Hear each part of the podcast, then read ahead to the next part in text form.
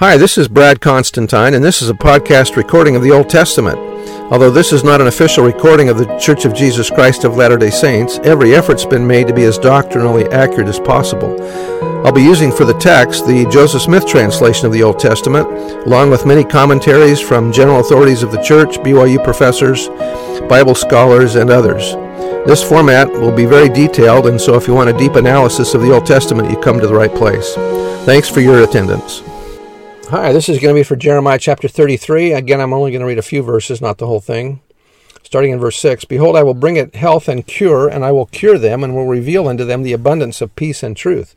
Again, talking about the gathering of Israel. "And I will cause the captivity of Judah and the captivity of Israel to return, and will build them as at the first, and I will cleanse them from all their iniquity whereby they have sinned against me, and I will pardon all their iniquities whereby they have sinned, and whereby they have transgressed against me.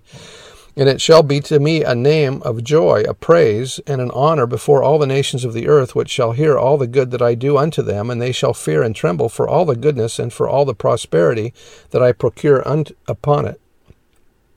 Thus saith the Lord again, there shall be heard in this place which she shall be desolate without man and without beast, even in the cities of Judah, and in the streets of Jerusalem that are desolate, without man and without inhabitant and without beast.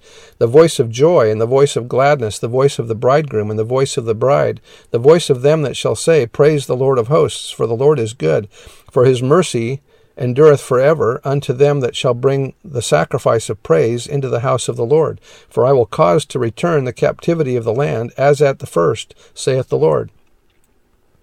Verse 14, "Behold, thy days come, saith the Lord, that I will perform that good thing which I have promised unto the house of Israel and to the house of Judah.